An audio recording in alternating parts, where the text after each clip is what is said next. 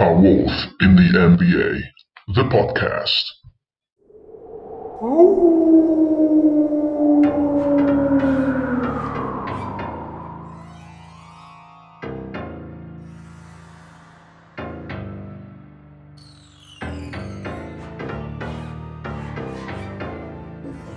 Ciao ragazzi e benvenuti a un nuovo episodio di A Wolf in the NBA podcast, il podcast italiano dei Minnesota Timberwolves. Io sono Fra e sto registrando a Natale, quindi questo dimostra la mia dedizione ai Wolves.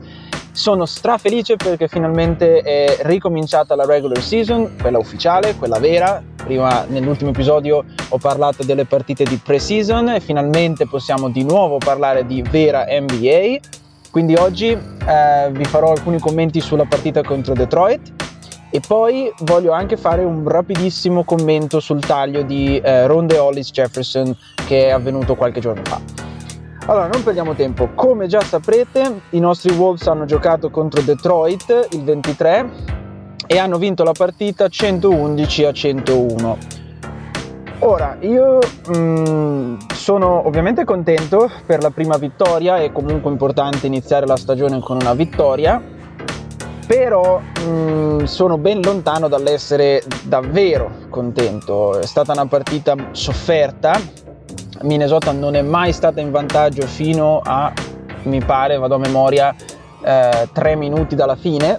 E quindi questo dimostra che per buona parte della partita Detroit ha, ha guidato la partita, certe volte anche dominando nettamente. Il primo quarto è stato infernale, cioè, mi ricordo che a un certo punto eravamo sotto di tipo 14 a 4, una cosa così, abbiamo sbagliato i nostri primi 6 tiri, un, un disastro e il primo quarto ero veramente preoccupato.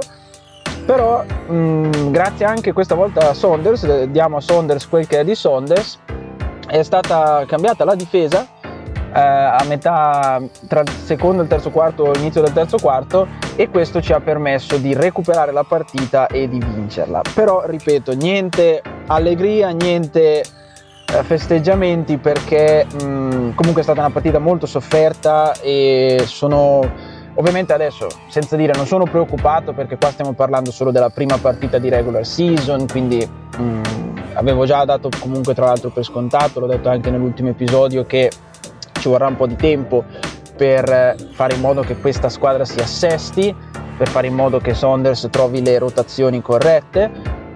Però mh, mm, ecco, andiamoci molto, eh, non voglio, mettiamola così, non sono preoccupato, però non sono neanche super tranquillo, super ottimista, perché comunque quello che ho visto per di fatto mh, mm, tre quarti della partita è stato un periodo, cioè, c'è stato un, un gioco molto, insomma, preoccupante, ecco, non, non, non un gioco sicuro.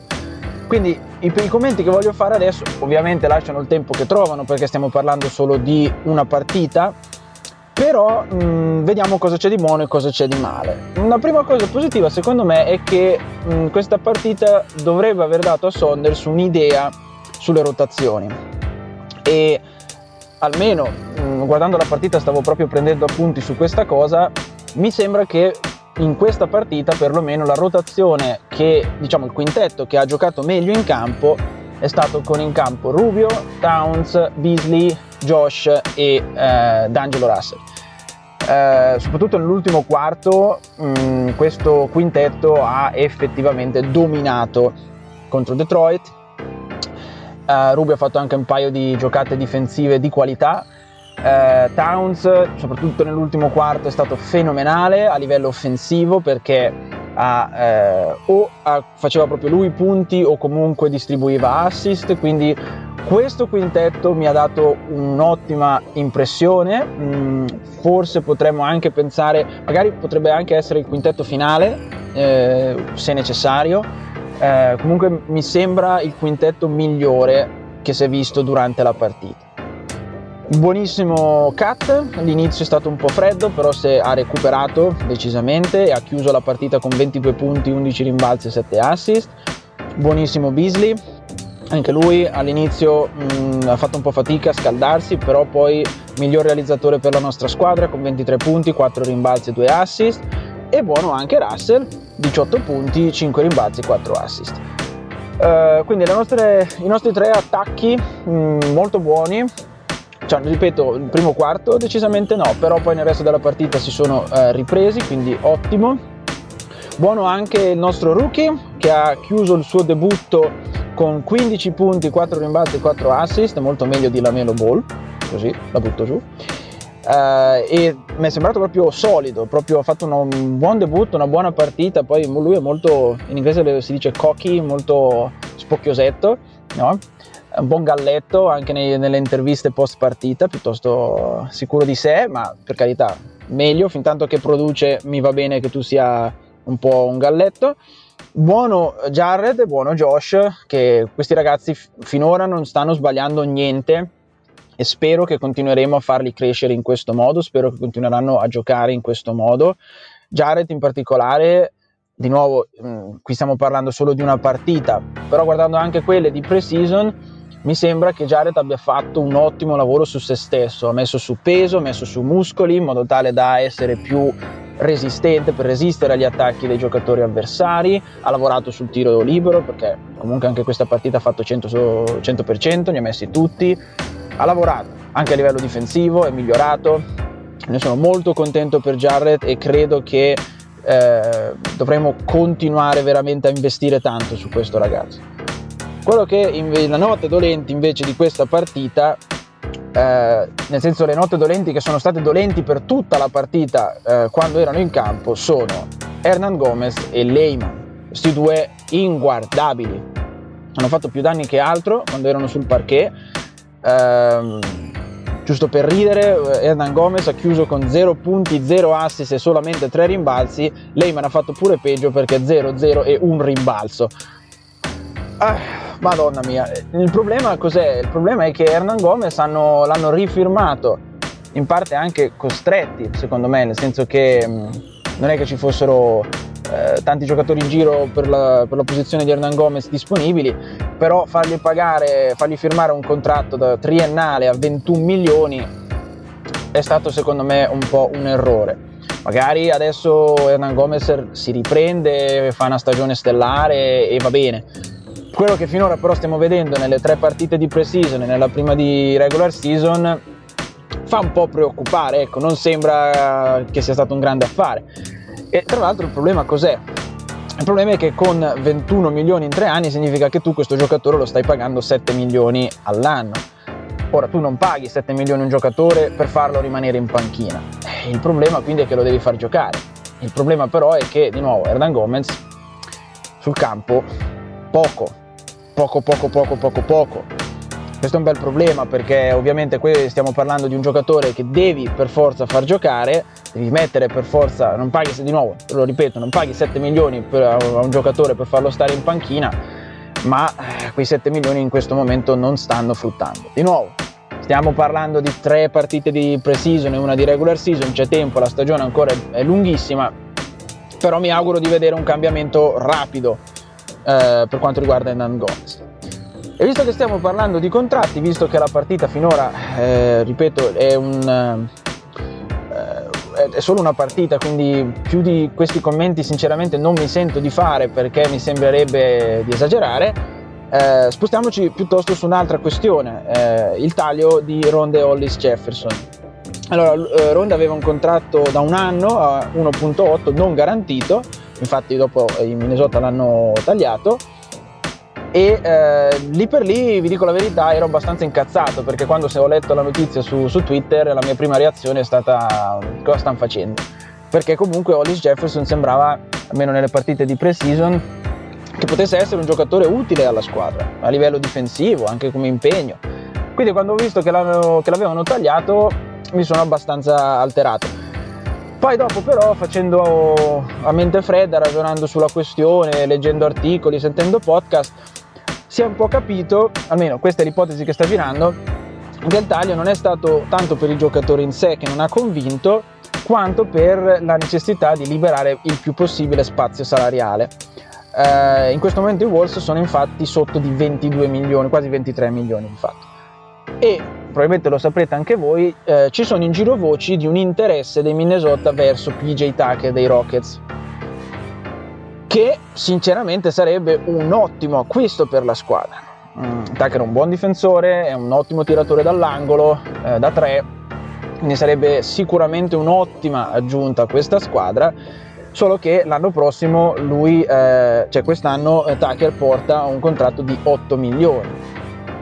Un'ipotesi potrebbe essere, se mai Houston fosse interessata a fare questo affare, eh, dare a Houston il contratto di Ed Davis 5 milioni e Noel che sono 1.5, mandare a loro, c'è comunque un milione e mezzo in più, però eh, sarebbe un milione e mezzo ben speso. E quindi il taglio di Ronde Hollis Jefferson sarebbe da leggersi in questo contesto cioè liberare il più possibile spazio salariale per non essere troppo in vicinanza del, di sforare la luxury tax. Eh, cosa che sinceramente sarebbe un gran bel problema per i Wolves. Insomma, c'è da dire che, ecco, se volete ascoltare i podcast di Dane Moore, e, e Lockton uh, Timberwolves, Lockton Wolves, scusate, che è un altro podcast americano sui Wolves, lì c'è tutta un'analisi molto lunga di 40-50 minuti sulla faccenda, io ve l'ho riassunta proprio all'osso. Mm, personalmente spero che effettivamente questo tipo di affare venga, venga fatto, speriamo di riuscire a portare Tucker eh, in quel di Minnesota non è impossibile, nel senso che comunque PJ ha fatto capire di voler andarsene da, da Houston, anche perché barca che affonda bisogna abbandonarla. Ehm, spero però effettivamente che Minnesota sia in grado di eh, effettuare questo, questo scambio. C'è da dire anche una cosa, Gerson Rosas ha già dimostrato di essere un President of Basketball Operations capace di fare questo tipo di azioni. Eh, magari ecco, non mi aspetto di vedere Tucker arrivare nella prossima settimana, eh, bisognerà probabilmente aspettare un po' di tempo, eh, però mh, effettivamente era successa la stessa cosa anche l'anno scorso quando Minnesota aveva tagliato Tig, non si capiva bene come mai avessero tagliato Tig e dopo qualche tempo è arrivata la trade per D'Angelo Russell. Quindi allora io direi trust the process come, come diciamo noi, noi tifosi dei Wolves aspettiamo di vedere che cosa eh, riesce a combinare il nostro Gerson. E chiudo questa breve puntata eh, con le mie previsioni per le prossime partite. Le nostre prossime tre partite sono contro Utah, eh, sabato 26. Così a occhio qua stiamo parlando di una possibile sconfitta, magari la combattiamo, ma mm, non sono molto fiducioso. Il 27 contro i Lakers quella per me sicuramente è una perdita e il 29 contro i Clippers se i Clippers sono quelli che abbiamo visto l'altro giorno quella è una sconfitta sicura. Tra l'altro un'altra cosa che mi sono dimenticato di dire prima il fatto che non sono per cui non sono neanche tanto contento di sta vittoria è che comunque alla fine ci è andata di gran culo perché Detroit ha sbagliato le ultime 7 triple ci ha fatto 0 su 7 le ultime 7 triple considerando che la partita è finita 111 a 101, bastava che anche solo un paio di quelle entravano e la partita era molto più in bilico di così. Quindi, mm, di nuovo, vittoria, ma adesso vorrei vedere veramente... Ecco, se già iniziasse a vedere una vittoria netta con Utah, già sarei molto più contento, però diciamo che se devo scommettere soldi direi che ci aspettano tre batoste con queste tre squadre in futuro. Però spero di sbagliarmi, spero che Minnesota riesca a fare qualche miracolo in una di queste tre, almeno in una di queste tre, diciamo. E questo è tutto, io ne approfitto anche per augurarvi buon Natale e ci risentiamo in futuro. Eh, probabilmente io adesso questa è stata la, la, prima, la, prima, partita della stagione, quindi volevo dedicare un episodio specifico per la prima partita, eh, ma eh, in futuro tenderò a raccogliere più partite e commentarne più in una sola volta, non farò un episodio per ogni singola partita. Più che altro perché penso che eh, la, un'analisi debba comprendere almeno due o tre eh, partite di fila e non solamente una. Bisogno, abbiamo bisogno di un, di un, po' di tempo per far vedere, per vedere eh, come stanno giocando questi Wolves. Quindi di nuovo vi auguro buon Natale, forza Wolves e ci sentiamo al prossimo episodio.